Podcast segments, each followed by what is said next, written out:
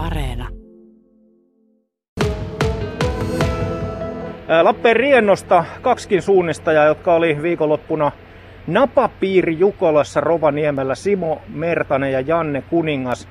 Lähdetään liikkeelle heti tota noin, niin kuulijakysymyksellä. Tuossa tuli kuulijalta studion kysymys, että siellä oli TV-lähetyksessä, oliko nyt selostaja vai kommentaattori sitten todennut, että on suunnistajia, jotka eivät käytä, käytä kompassia välttämättä ollenkaan enää, niin mikäs se on Simo Mertasen linja, käytätkö kompassia? Joo, terve vaan kuulijat ja tähän vastaus tähän kysymykseen, niin aivan ehdottomasti käytän kompassia. Se on sallittu, sallittu apuvälineen ja varsinkin tuossa Jukolan maastossa, mikä tänä vuonna oli, niin kaikessa epämääräisyydessä, niin kyllä olisi tullut äitiä ikävä ilman kompassia siellä. Entäs Janne?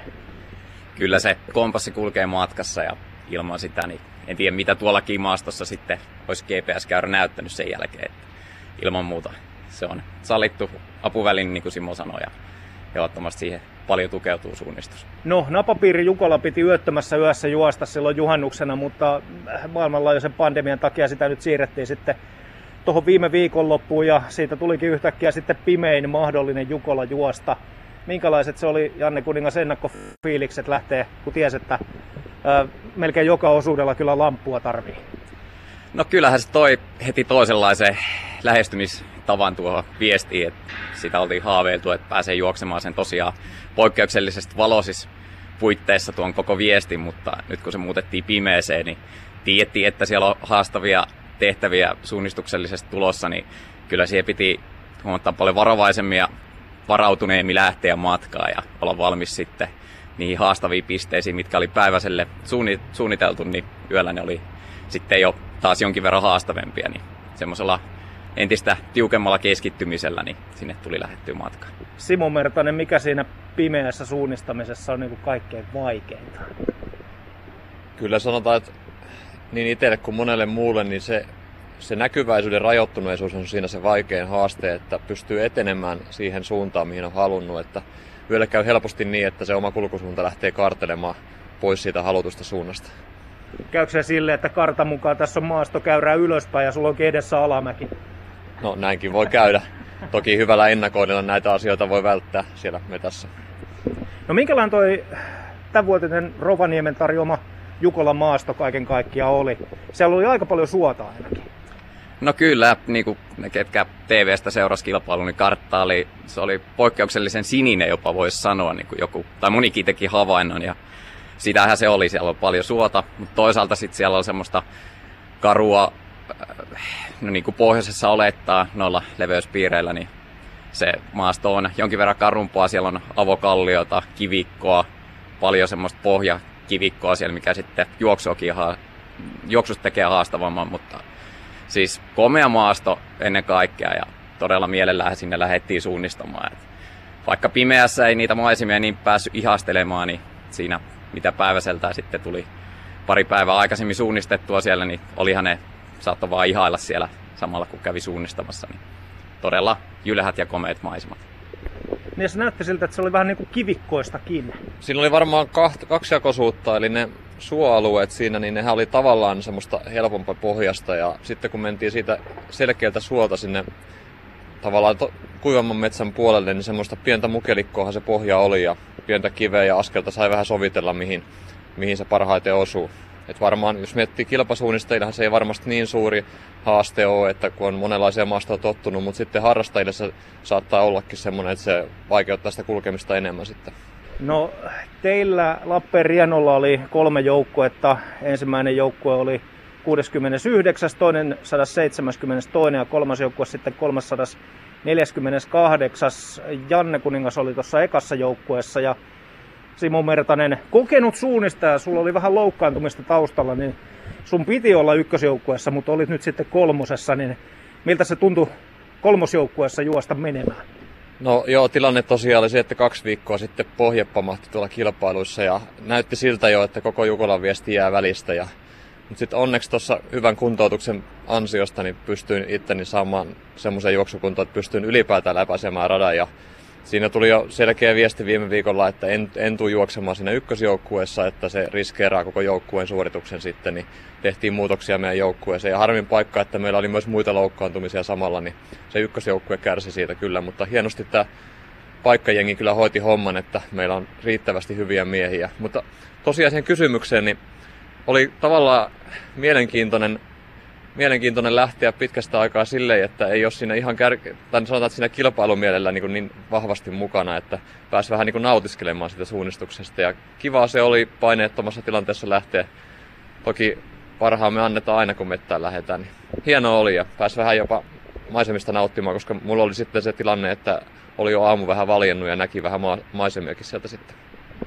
No Janne, sä olit siinä ykkösjoukkueessa vähän tulostakin odotettiin ja 69, niin minkälainen toi, menikö se tavoitteisiin?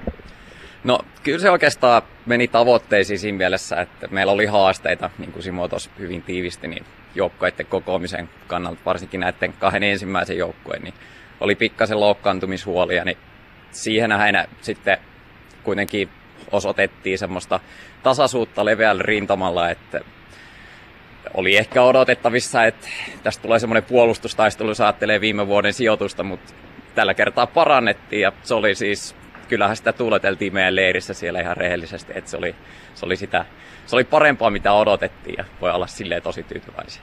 Ja eteläkarjalaisista mainittakoon Rajakarjalan suunnista ja Joutsenon Kullervo SK Vuoksen joukkueet sijoittuvat tuohon 200 sijan molemmin puolin oikeastaan. Mä näin karttakuvan, missä oli ilmeisesti sekä Venlojen että Jukalan viesti rastit. Ja ihmettelin sitä, että siellähän on niinku rastia suunnilleen 15 metrin väleinkin paikkapaikoin, niin miten helposti ne menee, menee sekaisin?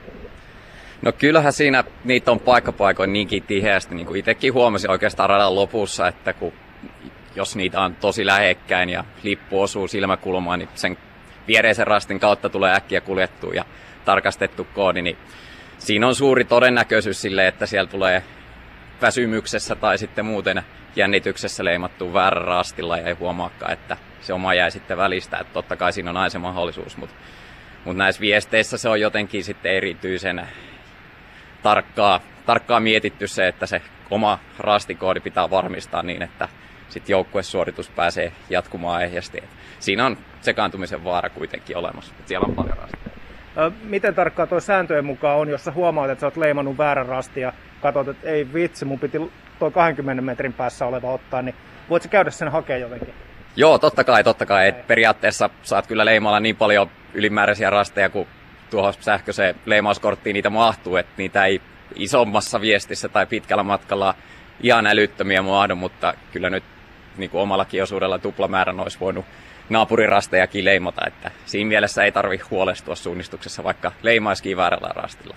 No Jukolan viestiä, niin kuin Venlojen viestekin, sitä on aika mukava seurata nykyään television välityksellä, kun teillä on suunnistajilla noin GPS-paikantimet mukana, ne näkee kartassa TV-ruudussa, missä te meette ja niin edelleen. Ja siellä on sitten kuvaajia kameroiden kanssa juoksemassa teidän, teidän seassa metsässä.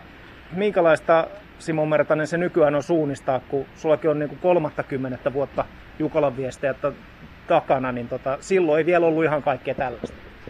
Joo, ei ollut ja silloin oli paljon hankalampi ylipäätään jo tietää, että missä se joukkue kulkee, oma joukkue kulkee ja mikä se on se tilanne. Ja kaikki muistaa varmaan ne metsästä ne kuiskaajat sieltä rastilta, mutta kyllä tämä nykypäivän tekniikka on mahdollistanut ihan älyttömän hienon toteutustavan tälle Jukolan viestille, että tosi moni tiedän itsekin, jotka ei juurikaan seuraa suunnistusta muuten, niin sanoo, että Jukolan viesti on ihan älyttömän mukava nykyään katsoa, kun siitä on tehty jotenkin niin jännittävä näytelmä. Et hienoa nähdä, että ja kun tietää vielä, että moni näistä jutuista niin on näiden suunnistajien, jotka yleensä aika korkeasti koulutettujakin vielä, niin niiden omia kehitelmiä ja mietitty itse tässä suunnistuspiirissä, että kuinka näitä asioita voidaan toteuttaa, niin on, on se kyllä hienoa, että se voi tuoda isolle yleisölle nähtäväksi nämä kaikki mitä taistelut sieltä metän siimeksestä. Saaks suunnistajat, jotka vielä ei ole lähtenyt omalle osuudelle, niin saako ne jotain apua, kun ne pystyy maalialueella kuitenkin seuraamaan just niin kuin kartoista, missä siellä mennään? Joo, sehän, sitähän on tavallaan tämmöisessä isossa viestissä, niin, että se saadaan toteutettua näin yleisöystävällisesti, niin kyllähän siitä pieniä apuja on. Toki jos puhutaan huippusuunnistuksesta ja kärkitaistelusta, niin ne on marginaalisia ne hyödyt niistä. Jotain tiettyjä alueita voi ehkä vähän etukäteen nähdä, mutta huippusuunnistajat nykyään niin ne tekee niin puhdasta ja hyvää suoritusta, että se, ne on pieniä pieniä ripauksia sieltä täältä, mitä, mitä hyötyä siitä voidaan siihen omaan suoritukseen tuoda. Sitä kun joukkue läpi yön suunnistaa, niin Lappeenriennosta Janne Kuningas, mitä te teette, kun suunnistus on ohi? Mitä, mitä esimerkiksi sunnuntaamuna teitte? No, siinä hetken aikaa, kun hengät, hengättänyt ja puhallellut, niin kuivaa pitää tietysti vaihtaa niskaa ja hoitaa tällaiset perus loppuverryttelyt, mitkä kuuluu vähän aina asiaa siihen, että saadaan sitten palautuminen kääntyi napata evästä. Mutta kyllä sen jälkeen oikeastaan niin se on sitten sitä Jukola-viestin tunnelman nautiskelua. Ja tota, siinä sitten kavereitten kanssa totta kai vaihdetaan kuulumiset, ne jälkispekulaatiot on suunnistuksessa se yksi suola, niin siinä se oikeastaan aika jo menee hyvin pitkälle ja sitten sittenhän se on sitä seurataan, miten viesti etenee kärjen osalta ja omien joukkueiden osalta loppuun ja sitä se on.